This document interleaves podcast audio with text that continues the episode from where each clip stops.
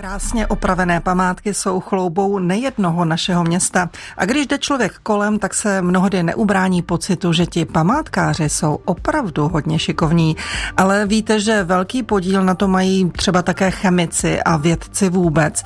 Za 30 let se výrazně změnily používané materiály a postupy při obnově historických skostů. Přičemž hlavní je samozřejmě památku nepoškodit. A to je doménou především nanomateriálů, které dokáží v památkové ochraně doslova neuvěřitelné věci. Už za chvíli vás o tom přesvědčí náš dnešní host, fyzikální chemik Jiří Radhouský. Příjemný poslech přeje Eva Kézrová. Studio Leonardo.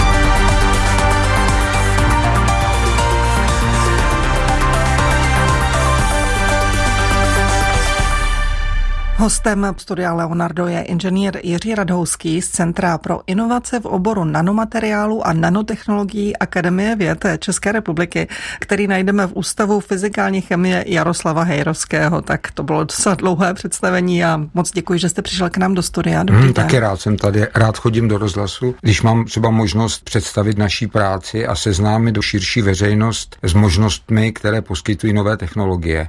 Nutno říci, že to je určitý problém vlastně nanotechnologii, že se neví úplně, jestli to může třeba něco způsobit.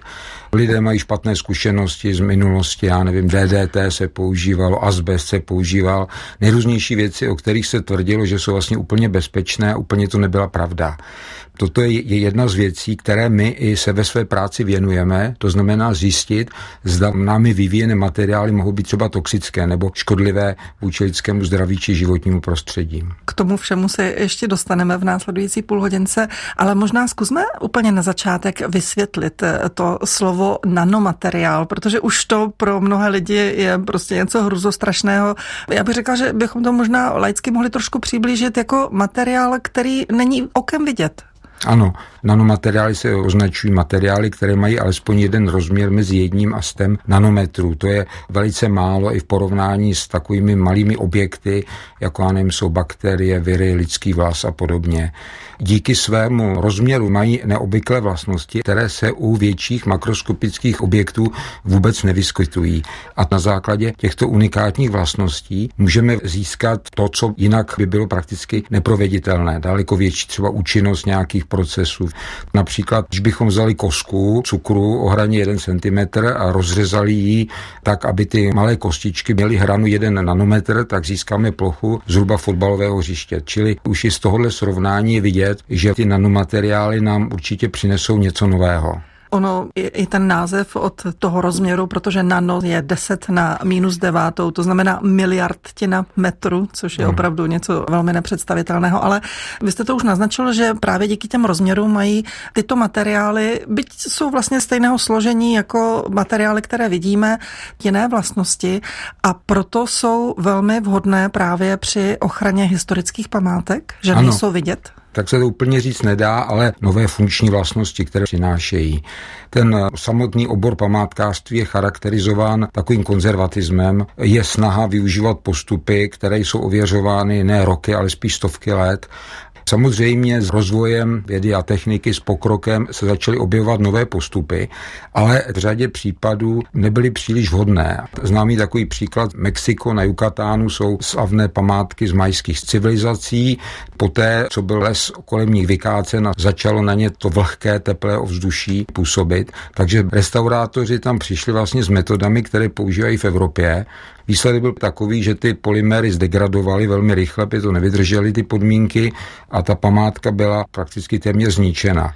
A toto vlastně bylo podnětem i k rozvoji těch nanotechnologií, o kterém jsem se zmínil, protože jedno z hlavních pracovišť, to je Univerzita ve Florenci, se na toto zaměřila a vyvinula speciální čistící mikroemulze, které dokázaly odstranit ten zdegradovaný polymer. To znamená, že jsme se vlastně dostali do toho stavu, který byl před tím restaurátorským zásahem ale to chybné zvolení ale vyplynulo prostě z praxe. Ty restaurátoři byli zvyklí tu metodu používat a nebyly žádné zkušenosti odlišnými klimatickými podmínkami. Hmm, takže vlastně ta oprava, té poškozené opravy, když to takhle řeknu, dala podnět ke vzniku nanomateriálu, které mohou čistit ty památky. Ono, když to vezmeme historicky, tak opravdu se dříve vlastně k čištění těch památek nebo historických předmětů používalo cokoliv, citronová šťáva, ocet, víno, to známe hmm. určitě všichni i třeba třeba doma to využíváme. Pak se dostala ke slovu rozpouštědla, ale tam samozřejmě hrozí riziko nějakého poškození. Vy jste ve vašem centru vyvinuli metodu právě s využitím těch nanomateriálů, která bezpečně dokáže vyčistit, když to řeknu jednoduše, cokoliv od čehokoliv. Tak v čem je ta podstata? Vypracovali jsme takovou metodu, která využívá několik různých mechanismů současně a podařilo se nám i odstranit určité nevýhody těch předchozích postupů. Hlavní složkou je v podstatě voda. Do té přidáváme další vlastně látky, které provádějí to vlastní čištění. Ten mechanismus je založen na tom vlastně, že přidáváme tzv. povrchově aktivní látky, které jsou obecně velmi dobře známy, zejména spraní, čištění a podobně. My jsme je tam přidali do, do té vody, rozpustili jsme je, oni vytvořili takové agregáty, nanoagregáty, říká se jim micely, a k tomu jsme ještě přidávali některé další komponenty, které to čištění posílily. Například změkčení, botnání, snížení adheze, všechno možné, řízení povrchového napětí a tak dále. A ta, tento kombinovaný vlastně efekt umožnil nečistotu odstranit efektivně, ale bez nějaké hrozby poškození. Navíc ta metoda, kterou my jsme vyvinuli, má možnost takového řízení. My totiž můžeme pomocí koncentrací a různých kombinací docela přesně nastavit tu účinnost, kterou potřebujeme. To znamená, že připravíte konkrétní směs pro konkrétní materiál i podmínky? Dá se to říct tak, i samozřejmě někdy je ta funkce obecnější. Uvedl bych takový příklad, kde řízení je velice důležité a to jsou třeba olejomalby. Když máme olejomalbu, na povrchu máme nějaké krycí vrstvu a tu potřebujeme odstranit odstranit, ale nechceme současně vlastně poškodit tu vlastní olejomalbu, která je pod tím. A toto je vlastně docela velký problém, protože trošku účinnější činidlo nutně poškodí i tu vlastní malbu. A to je samozřejmě věc velice nežádoucí. Tady jsme využili komplikovanějšího postupu, že jsme ty mikroemulze umístili do gelů a vlastně ty gely se přiloží na povrch toho obrazu, kde působí vlastně jenom v rozsahu té povrchové vrstvy. Nejdou do větší hloubky a navíc tím, že je to v gelu, tak vlastně ta funkce mikroemulze je velice, bych řekl, precizně řízená. Ta rychlost odstraňování vlastně je taková opravdu, jakou potřebujeme. Navíc tyto metody mají ještě jednu výhodu, že umožní nastavit, bych řekl, rychlost účinku podle potřeb toho restaurátora, protože někdy třeba potřebujeme to odstranit během minut, jindy třeba jsou lepší hodiny a podobně, když jsou nějaké třeba větší objekty. Gely umožňují taky pracovat ve svislé poloze. Má dobrou adhezi k povrchu, čili můžeme ho vlastně přiložit k povrchu, což je další výhoda. Tahle ta metoda je velice univerzální. Těmi různými kombinacemi můžeme získat, co přesně potřebujeme. Jsou třeba čistící prostředky na odstraňování olejů, pryskyřic, to můžou být vosků a tak dále. To znamená, že jste schopni připravit tu čistící směs pro konkrétní památku i postup toho restaurování na klíč. Ano, ano, dá, dá se říct ano. My jsme spolupracovali s různými restaurátory, vlastně, kteří to zkoušeli. Tím to vlastně bylo i ověřováno, že ta funkce je taková, jakou chceme. Čím to, že ty nanomateriály vlastně nepoškodí ty památky? No je to v podstatě dané i tím složením. No, co může taková povrchově aktivní látka udělat a prostě čistí ten povrch, jak jsou ty mycely velké, tak je tam velká plocha, velký kontakt s tím povrchem. To není něco takového jako nějaké silné kyseliny, zásady a podobně, co si člověk představuje, co může agresivně působit na ten povrch. Čili je to taková, dá se říct, metoda šetrná, která ten povrch jakoby připraví pomocí těch specifických látek, specifických činidel a potom je ta nečistota z toho povrchu odstraněna tím, že řídíme tu adhezi a takové vlastnosti k tomuto povrchu. Čili jsou to takové, bych řekl, jemnější vlastně kroky, že to není takový ten klasický postup, když by nějakou kyselinou to vyčistíme nebo nějakým rozpouštědlem, to není vlastně. Tím, že tam je možné využít ty vlastnosti nanomateriálu, tak můžeme získat lepší účinnost při významně nižších koncentracích. My pracujeme s velmi nízkými koncentracemi, ale tu účinnost již máme. Vyhneme se tím té koncentrované, můžeme říct, agresivní látce, kterou by bylo jinak nutno použít. Protože ten materiál cílí čistě jenom na to, co tam ano. je a nemělo by být. Ano. Vy jste zmiňoval, že hlavní složkou je voda a k tomu vlastně přidáváte jen nějaké aktivní látky, případně trošičku nějakým technologickým postupem vytvoříte tu čistící směs. Opravdu stačí jen tak málo přidat? Ano, Jak je to možné? Ano. Ano, stačí. V podstatě ten postup je založen vlastně na takové stavebnici, což je bych řekl docela významná věc, která značně zjednodušuje i vývoj dalších vlastně prostředků. Máme rostok ve vodě těch povrchově aktivních látek a k ním přidáváme tu účinnou komponentu. Ta je volená podle toho, co chceme odstranit, nebo má různou šíři obecnosti, když to řeknu. Ta první složka, to je ten rostok povrchové aktivní látky ve vodě, ta je vlastně pro všechny čistící směsi stejná. Jak jsem se předtím zmínil, tak vlastně ty naše micely či mikroemulze jsou opravdu velice malé, to znamená mají velký povrch. A navíc jsou tam velice účinné látky, které udělají přesně, co potřebujeme. Jak to třeba vypadá, když ošetříte nějaký kamenný most historický právě tím vaším čistícím gelem? Bude na povrchu kámen, anebo tam bude nějaká tenká vrstvička? Bude kámen, což by řekl je taky docela jako dobrá tady ta vlastnost, že pokud použijeme nějakou mikroemulzi, tak ji prostě opláchneme vodou a ona z povrchu se smije. Pokud použijeme gel, tak je to ještě lepší, protože existuje typ gelů, který se velmi snadno odloupne od toho povrchu, čili problém vlastně těch reziduí tady tady není nějaký vážný. Co se týče otázky, jestli to čištění půjde na povrchu nebo do určité hloubky, no tak je to zase věc, která se dá řídit. Čili přijde na to. Prostě někdy je potřeba to odstranit do určité hloubky, ale velmi často se to nechce, protože dochází k tomu, že se vlastně vnáší ten materiál, který chceme odstranit do těch pórů, do té porézní struktury, když mluvíme o kameni. A to je věc, kterou určitě nechceme. Čili v tomhle případě se třeba hodí to, co omezuje čištění pouze na povrchu. Třeba ty gel gely se ukazují jako velice vhodné, protože tomu to zabrání. Je nějaký materiál, který je pro ty vaše čistící gely nevhodný? Že by ho mohl poškodit? A nebo skutečně můžete pracovat na jakémkoliv materiálu? ne, to je velké slovo, to bych neodvažoval říci, ale zkusili jsme to na docela různé typy materiálu, byly to různé kameny, pískovce, vápence, opuka a podobně. Zkoušeli jsme to vlastně i na obrazech, olejmobách. Podařilo se nám získat jakýsi fragment barokního obrazu, tak na něm jsme to zkoušeli. Tady bych řekl, že obecně problém náš je dostupnost vhodných materiálů na ověřování. Takže to scháníme vlastně, kde se dá. Ty materiály byly vlastně docela různorodé, ale celá určitě se najdou případy, kdy to nebude vhodné. To je jako u všeho samozřejmě, 100% se nezajistím. Protože je tam ten strach, co kdyby to náhodou nevyšlo. Určitě. Posloucháte Studio Leonardo. Rozhovory s předními osobnostmi české i zahraniční vědy. Premiéra v sobotu po 14. hodině na Plusu. Tentokrát si povídáme s Jiřím Radhouským, vedoucím Centra pro inovace v oboru nanomateriálu a nanotechnologií. Odkud vzešla zajímavá a všestraná metoda pro čištění památek? Ta je šetrná i ke zdraví restaurátorů. Řekněte mi, jak oni jsou střícní k těm vašim nanomateriálům? Nebojí se jich? No tak samozřejmě ty klasické vyzkoušené postupy mají výhodu, ale my se prostě snažíme je nějakým způsobem o tom přesvědčit. Někteří jsou velmi střícní.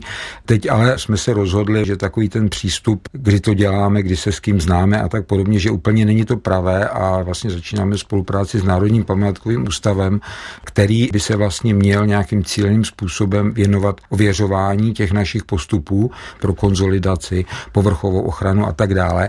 A a že oni by po tom ověření mohli tyto nové postupy památkářům doporučovat.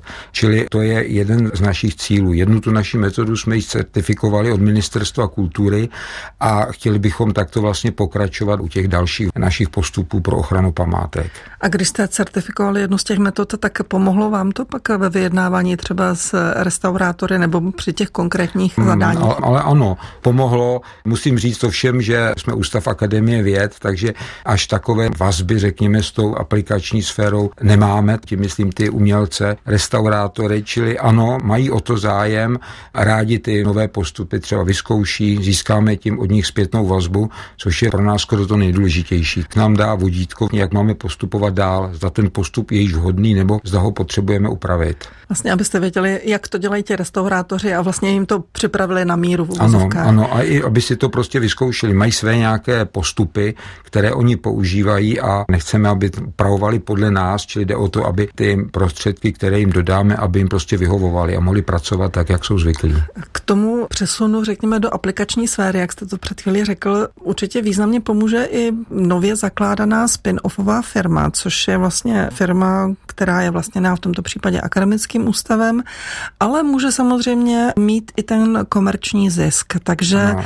jak složité je založit nějakou takovou firmu na vlastně vědecký vynález, vědecký objev? No, ukazuje se, že to je docela jako velmi jako složitá, vlastně už se tím zabýváme vlastně celý rok, jsme ústav akademie, to znamená, musí být vše schváleno vlastně s nadřízenými orgány a vše vlastně musí být ošetřeno.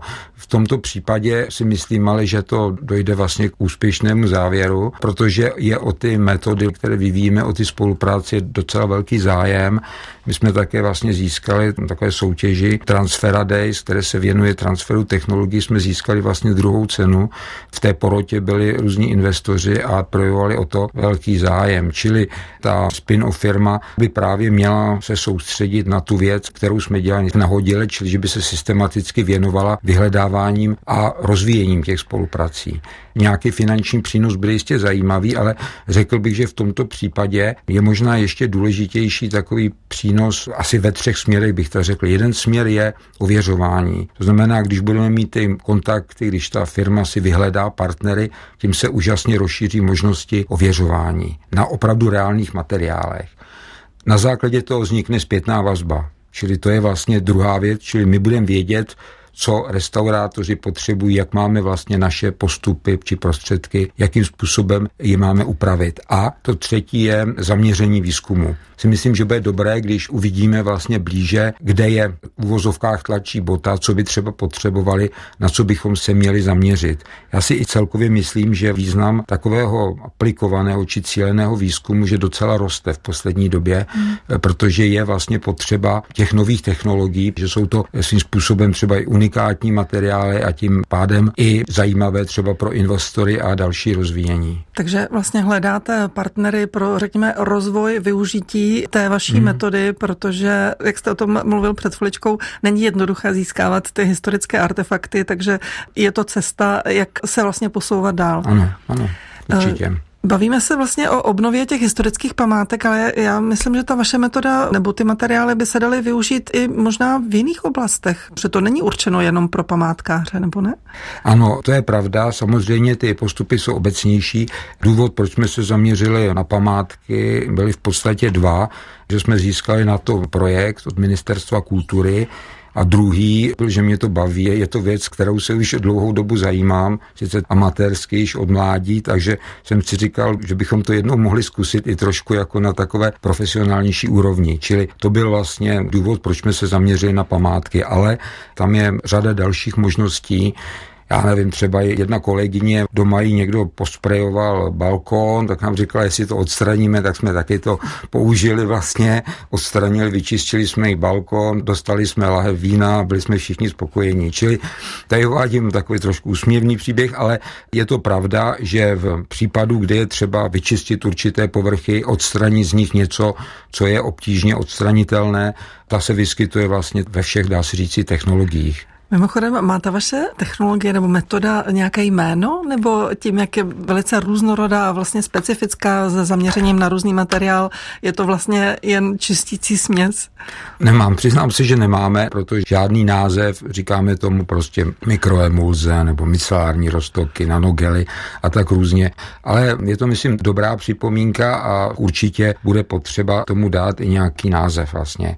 To je podobný se spin-offem, kde taky jsme se ještě nerozhodli, jak se vlastně přesně bude jmenovat. Máme několik návrhů, ale myslíme si, že i toto je třeba důležitá věc, aby to bylo třeba dobře zapamatovatelné, čili určitě k tomu myslím, že dojde. Není to prostě jednoduché pro vědce dostat se do té, řekněme, aplikační nebo komerční sféry se vším no, všudy. Je to trošku něco jiného. Pravdou je, že ten základ naší práce, to má ten akademický výzkum, ten je vlastně jakoby trošku jiný. I když v mém případě můžu říci, že já vlastně nějakým způsobem s komerční sférou, s firmami spolupracuji již řadu let, i v jiných oborech, než je obor restaurování památek. Čili mám k tomu určitý vztah i zkušenosti. Což vlastně vyplývá z té vaší funkce vedoucího Centra pro inovace ano. v oboru nanomateriálu a nanotechnologií, ano. takový dlouhý název. Tam je to inovace, že no? tam je to slovo inovace, čili to už by mělo být něco, co přinese něco v aplikační sféře, vlastně hmm. nějakou novinku, něco nového v aplikační sféře. Není to pouze na té úrovni, řekněme, základního výzkumu. To centrum funguje od roku 2011, tuším, ano. ale není tam samozřejmě jenom Ústav fyzikální chemie Jaroslava Jarovského, je do toho zapojeno více vědeckých institucí i firm z České republiky. Mimochodem, za těch 11 let, kolik už máte patentů v oblasti čistících směsí nebo dalších, které se tomu vztahují? Máme pět patentů tady na to téma. Uvidíme, jak bude další. Tady bych tomu ještě řekl, že vlastně to naše nanocentrum je součástí, takzvaně říká se tomu velká výzkumná infrastruktura, což je združení výzkumných ústavů vlastně a univerzit a takovým obecnějším cílem je udržitelná budoucnost, co máme jako v názvu. Čili my se zabýváme nejen památkami, ale i těmi věcmi, které s nimi vlastně dá se i souvisí, a to je ochrana životního prostředí, já nevím, zlepšení kvality vzduchu ve městech a podobně, což je vlastně věc, která s těmi památkami je v úzké souvislosti, protože vlastně památky, které jsou ve venkovním prostředí, jsou vystaveny vlivu ovzduší a ty vlivy mohou být docela problematické, když vezmeme hustotu třeba automobilové dopravy lahvi v Praze a ta je velmi vysoká, či to památky poškozuje. Čili tady eh, vstupují ty otázky čištění památek, různé ochrany povrchů, objevují se takové termíny jako samočistící povrchy, to znamená povrchy, které budou mít, řekněme, nízkou špinivost nebo i schopnost nějakým způsobem se samočistit. Čili my se věnujeme i těmto tematikám, či je to takovým jako trošku širším okruhu. Ano, takže nejen udržitelná budoucnost, ale vlastně i udržitelná minulost vašem pří, přesně případě. Tak. Za těch pár let, co se při restaurování nebo obnově historických památek využívají ty vaše čistící směsi, je nějaký historický objekt nebo památka, kterou si prostě s gustem v uvozovkách prohlédnete nebo jdete se na ní podívat a řeknete si, tak tady jsme vlastně tomu pomohli a teď to vypadá takhle krásně díky tomu, co jsme vymysleli. No tak, tak daleko ještě bohužel nejsme, ale doufám, že to, co jste zmínila, nějaké rozumné době nastane. S tím vlastně souvisí i ta naše spolupráce s Národním památkovým ústavem, kde doufáme, že jednou z možností, co nám poskytnou, bude právě ten přístup k památkám. My jsme to zkoušeli tak, řekl spíše nahodilé. Třeba jsme zkoušeli nějaké nanočástice proti tvorbě mechu na chrámu svatého Víta na takový malým kousku, nebo na Vyšehradě jsme to také zkoušeli. Čili čištění vlastně není jediným naším úkolem, když to tak řeknu. Snažíme se o něco jako o komplexnější ochranu. Že to čištění je důležitým krokem, ale potom je potřeba tu památku třeba v nějakých kamenných artefaktech nějakým způsobem ji skonzolidovat, chránit její povrch tak, aby třeba nebylo nutné ji ošetřit znovu vlastně během krátké doby a současně i tak, aby ten povrch byl prostě nějakým způsobem chráněný a ta památka dále nechátrala. Čili já bych řekl, že to je možná určitá přednost takového pracoviště, jak jsme my, že se vyznáme v tomto oboru i v takovým obecnějším měřítku a také máme dostupnou přístrojovou techniku. Takže až jednou nějaký významný kostel nebo mm-hmm. významná historická budova projde čištěním tou vaší čistící směsí, tak si myslím, že pak už se i ostatní přidají a budou ji využívat ve větší míře, protože, jak říkáte, má super vlastnosti. Ano, já doufám, že tomu tak bude, protože si myslím, že by i byla škoda vlastně těch možností, co na technologický pokrok nabízí, je nevyužít že ty výhody proti těm vlastně klasickým postupům jsou prostě zřejmé a jde o to, tyto metody využívat. Si myslím, že ten výzkum už se dostal docela daleko a chybí ten jakoby větší krok na nějaké rozsáhlejší využívání. Hostem studia Leonardo byl Jiří Radouský, vedoucí Centra pro inovace v oboru nanomateriálu a nanotechnologií Ústavu fyzikální chemie Jaroslava Hejrovského Akademie věd. Já velice pěkně děkuji za návštěvu a držím palce, ať se vám daří. Já taky děkuji a doufám, že si to posluchači rádi poslechnou a třeba se i něco dovědí, nebo se k nám i podívají v budoucnu. Děkuji. Příjemný poslech dalších pořadů Českého rozhlasu Plus přeje Eva Kézrová.